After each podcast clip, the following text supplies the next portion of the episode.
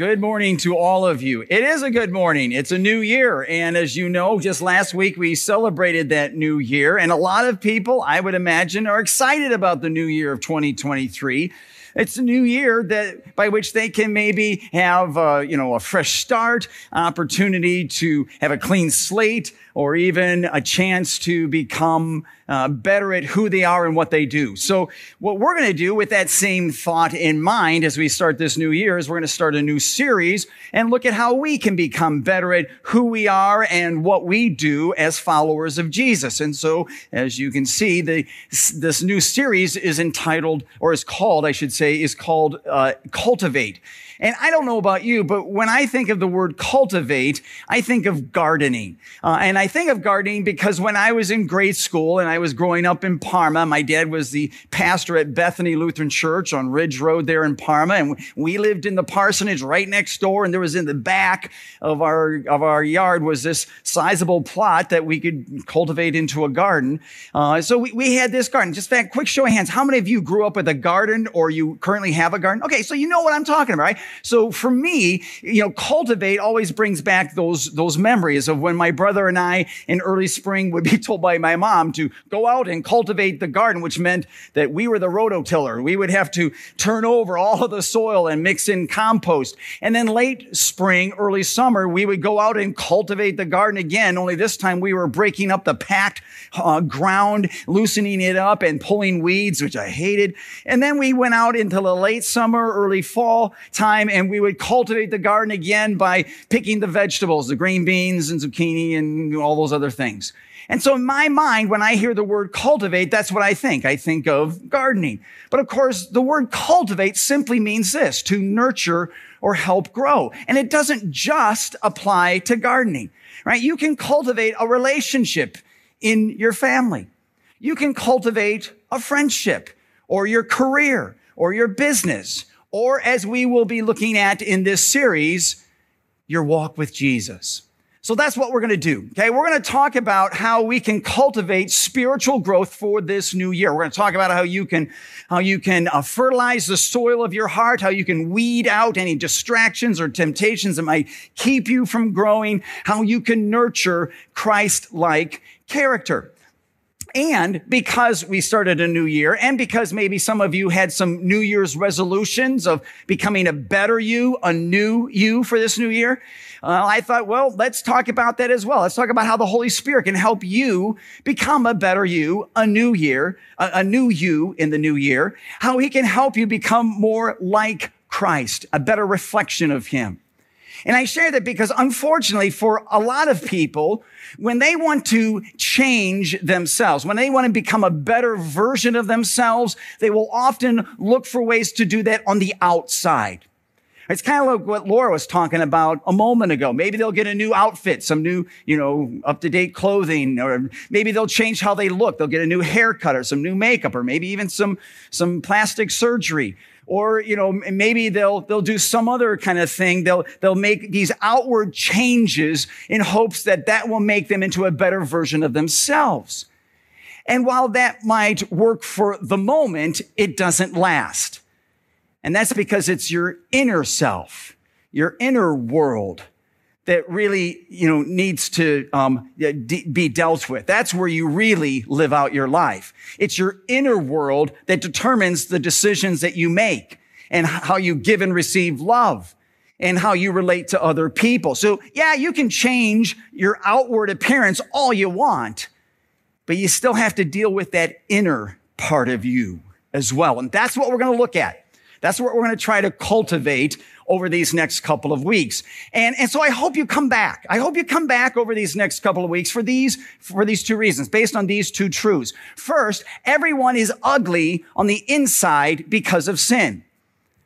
Doesn't matter how a person might look on the outside, every human being is ugly because of the sin that is within them. And there are no exceptions to that truth in Ecclesiastes 7 says, there is no one on earth who is righteous. No one who does what is right and never sins.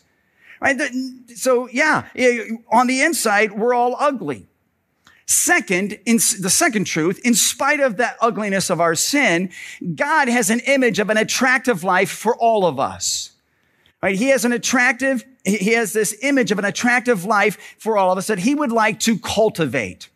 And so to better help you to understand how this cultivating, how this nurturing, how this growing happens, what I like to do is share with you three things that I believe you'll want to keep in mind.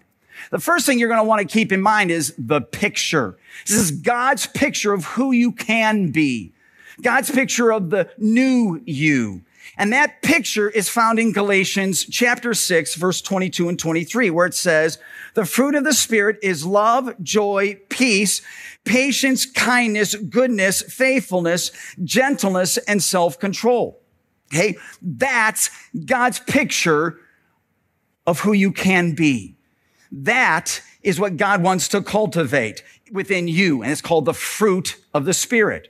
And just so you know, over these starting next Sunday for the next three Sundays, we're going to dive deeper into three of those qualities that make up what we refer to as the fruit of the Spirit.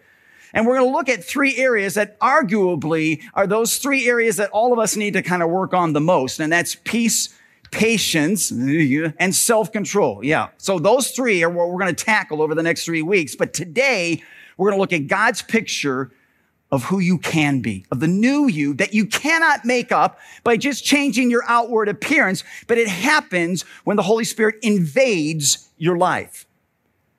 Now, as I'm sharing this information, you might be sitting there thinking, okay, okay, that makes sense. I need the fruit of the Spirit, but that fruit of the Spirit that we just read about and that is free, the question I have is why is it that when I look at my life, I don't always see all of those qualities at work in me all the time. Why is it that I'm not always cultivating and producing fruit of the Spirit like I want, like I should? And that leads me to the second thing you want to keep in mind, and that's the problem. And the problem is also found in Galatians 5, this time verse 17, where it says, for the sinful nature desires what is contrary to the spirit and the spirit what is contrary to the sinful nature. They are in conflict with each other so that you do not do what you want. Now, in that verse, there were two words, contrary and conflict. Now, that's probably one of the biggest reasons why you don't always cultivate and produce the fruit of the Spirit like you should. Right? It's just because at the same time, there's this constant battle going on in your life. A battle that is trying to seek to meet a particular a specific desire that all of you still have. And we're going to just call this the desire to satisfy the old sinful nature. For example, for example, imagine you're leaving church today, right? In, you know, just a few minutes, you're going to be walking out there. You get in your car, you pull out onto Abbey Road, and from there you drive home. Maybe you go on to Royalton Road. But let's just imagine that as you're driving down the street, almost immediately you come across a car that is definitely broken down. It's on the side of the road. The hood is up. There's steam coming out. The person obviously needs help.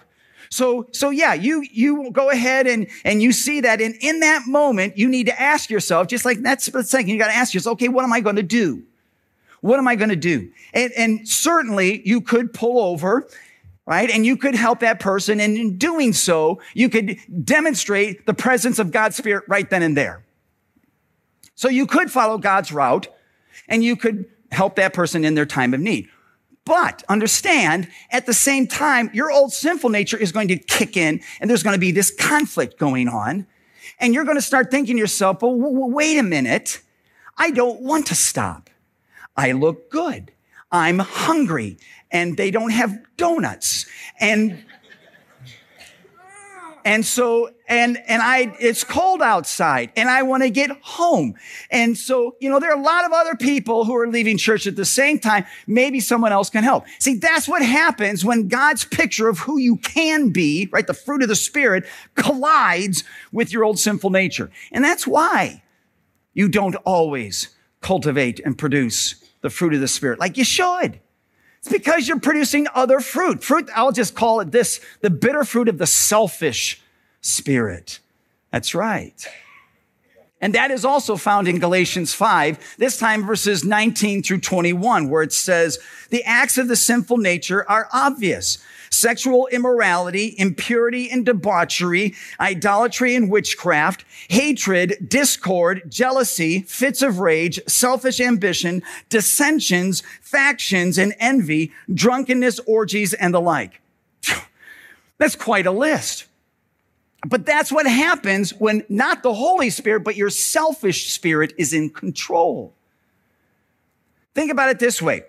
When the Holy Spirit is not in control of my life, guess what I'm capable of? I'm capable of me.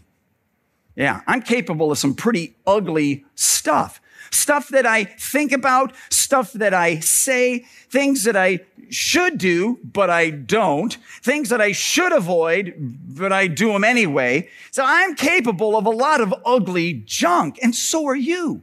But here's my point. If you're going to become a better version of you, a better you, then you need to understand this critical truth. Okay. And it's this. Only God can cultivate true change. You can't because your old sinful nature will cause you to crash and burn every single time. Only God can do that. And that's why God came to this earth in the person of Jesus on that first Christmas, right? He came here so that in Jesus, we could be saved from the ugliness of our sin. We could be saved from our selfish spirit. He could earn our forgiveness for everything we've done wrong, as well as a place with him forever in heaven. Jesus suffered and died and rose again for you, for me, and for all people everywhere to accomplish that very goal. In 1 Corinthians 6 verse 11, it says, you were washed, you were sanctified, you were justified in the name of the Lord Jesus Christ. So through faith in Jesus as your personal savior, you have God's grace, you have God's forgiveness. And understand something, okay? These are not things that you somehow earned because you changed your outward appearance. And you certainly don't deserve these things, but they, God gives them to you as his gift. As it says in Titus 3, it says, God saved us not because of righteous things we had done, but because of his mercy through Jesus Christ, our savior, so that having been justified by his grace, we might become heirs having the hope of eternal life. So because of Jesus' death on the cross, because of his resurrection on that first Easter, all the ugly stuff that I'm capable of doing, all of the ugly stuff that you are capable of doing, all of it is forgiven. When you confess your sins, when you trust that Jesus is your savior from those sins, God takes those sins and he washes them away. And this is the best part. Well, it's very close to being the best part. He gives you his Holy Spirit. And here's why it's the best part. Because the Holy Spirit then takes control of that old sinful nature. So it no longer has to control you. Let me say that again. The Holy Spirit takes control of your old selfish, ugly nature, that selfish spirit, so that it doesn't have to control you. And that leads me to the third thing you want to keep in mind. That's the plan. And that's God's plan. And of course, God's plan is an amazing plan. And it also is found in Galatians 5, this time verse 16, where it says, live by the Spirit and you will not gratify the desires of the sinful nature. See those first four words there? Live by the Spirit. That's God's plan to cultivate a new you. And so in the time that I got left, let me just unpack that a little bit by sharing with you three guiding statements. And just to help you remember them, they're going to begin with the first three letters of the alphabet, ABC. Letter A stands for act. Act according to the fruit of the Spirit. Act according to the fruit of the Spirit. And here's what I mean by that. Imagine that you have a neighbor who lives on your street and you do not like your neighbor. You cannot stand your neighbor at all. You do not like them, Sam, I am. You just, you don't. It's just the truth.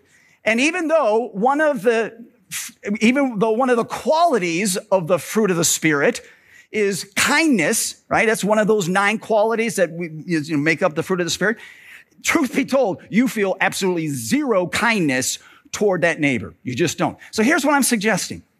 Here's what I'm suggesting. Instead of, instead of um, acting in a way that, you know, where you, you don't feel kindness toward them, I would say turn that around and act according to the Spirit and act in kindness anyway.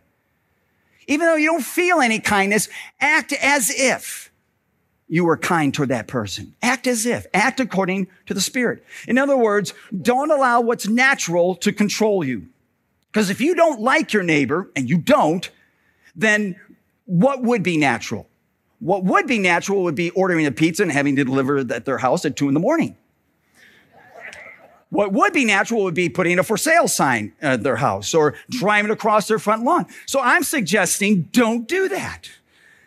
I'm saying act according to the fruit of the Spirit. Act as if, right? And here's why I say that. When you act as if, guess what the Holy Spirit's going to be doing at the same time? He's going to be working in you to the point where you don't have to act as if. It's just going to be a natural reflection of the Spirit's presence in you. Does that make sense? So you want to kind of be proactive. Even though you may not feel like being kind, you're going to be kind anyway, doggone it, and know that the Holy Spirit is going to be working in you, equipping you, empowering you, so that it just becomes a normal part of you. Huh. Act according to the fruit of the Spirit. Second is the letter B, and that means that stands for believe. Believe that God is your only power source. Believe that God is the only source of power for uh, to cultivate a new you. Right? And, and this is important because if God is not your power source, that first step of acting according to the fruit of the Spirit is going to be nothing more than just an act. And you don't want that. And, and not only that, but you're going to start looking for these other things to make you feel good or look good on the outside. And we've already learned that doesn't work. They don't, that doesn't satisfy. So believe, believe that God is your only power source, that he is the only way to cultivate within you a new you. And Jesus talks about this. He talks about this in John 15. Look at this. Jesus says, no branch can bear fruit by itself. It must remain in the vine. Neither can you bear fruit unless you remain in me. I am the vine. You are the branches. If a man remains in me and I in him, he will bear much fruit. Apart from me, you can do nothing. So Jesus is saying, look, if you want to be a better you, a new you, and, and, and you want to cultivate and produce the fruit of the Spirit, and I, th- I think you all do. That's why you're sitting here right now. Jesus is saying, look, to have that happen, you need to be connected to me. So obviously you want to stay connected to Christ the vine because your only other option is to be connected to the vine of the world. And let me just be clear. Uh, the fruit that you produce is directly related to the vine to which you are connected. So if you are uh, connected to the vine of this world, guess what? You're going to be producing. You're going to be producing that bitter fruit of the selfish spirit. Yuck. So you want to stay connected to Christ, the vine, in faith, because then the Holy Spirit will be at work in you, helping you to cultivate and produce the fruit of the Spirit. So act according to or in alignment with the fruit of the Spirit, while at the same time believing that God is the only source of power for which you can cultivate and produce that fruit. And then letter C, choose. Choose God. Whoops, sorry, went too fast. Choose God's way at every encounter. Choose God's way at every encounter. And here's the thing you don't want to miss this as the Holy Spirit empowers you and enables you and equips you to choose God's way, because again, you can't do it on your own. So as the Spirit allows you, empowers you to choose God's way again and again and again, eventually it gets to the point where you don't, it doesn't have to be a conscious decision, right? You don't see a car on the side of the road. and You think, oh, I don't know, should I help him or not? No, it just, you just do it. It's like breathing. It's like breathing. Now, obviously, that's a lot easier said than done. And frankly, I think the reason why so many people in our world don't choose God's way is because they simply don't know what God's way is. And that makes sense, right? If you go into a restaurant and um, you don't have a menu, you're not going to be able to know what to order. So, in order for you to choose God's way to help you do that, I provided at the bottom of your sermon outline that passage from Galatians 5, the fruit of the Spirit. And here's what I'd like you to do. I'd like you to commit it to memory because that way it can filter your mind. And that can then impact what you say or what you think or what you do. And best of all, it can help to cultivate a new you for this new year of 2023. So let me challenge you in a couple of ways. First, let me just challenge you between now and next Sunday, offer a prayer thanks that the answer to your sin is Jesus right? Sometime, maybe today, maybe right now, maybe next couple of days, Just say, God, thank you. And, and you know, worship him. Praise him. It's just, it's common, you know, good manners. Say, God, thank you that even though I didn't earn it, even though I don't deserve it, yet filled with love, you dealt with my sin problem in Jesus. Thank you. Second, commit the fruit of the Spirit to memory. Again, it's printed out on your sermon outline, or you can look it up. But get it into your head, get it into your heart, because then it can flow out into your life, right? But you got to learn it first. Third, learn God's way by connecting to Him each day in His Word. Remember, He's the vine, y'all the branches. So whether it's a personal, you know, time of devotion or a large group Bible study or a small group Bible study, I don't care. Take time each day to be in God's word because that's the channel, the conduit by which the Holy Spirit flows and then empowers you to have the wisdom to see God's way, the courage to choose God's way, and the strength to walk God's way. Amen? Amen. All right, well, let's pray about that. Father, thank you for speaking to us today because, Lord, we want to be better. We do, but we also know we can't do it on our own. We need you to change us from the inside out. So, Father, today we ask that you would just flow your spirit into our hearts and into our lives and cultivate, cultivate within us Christ-like character. Father, bless this series and bless it, bless us through it. We love you and we ask all of this in the mighty name of Jesus. And all God's people said, Amen. Amen.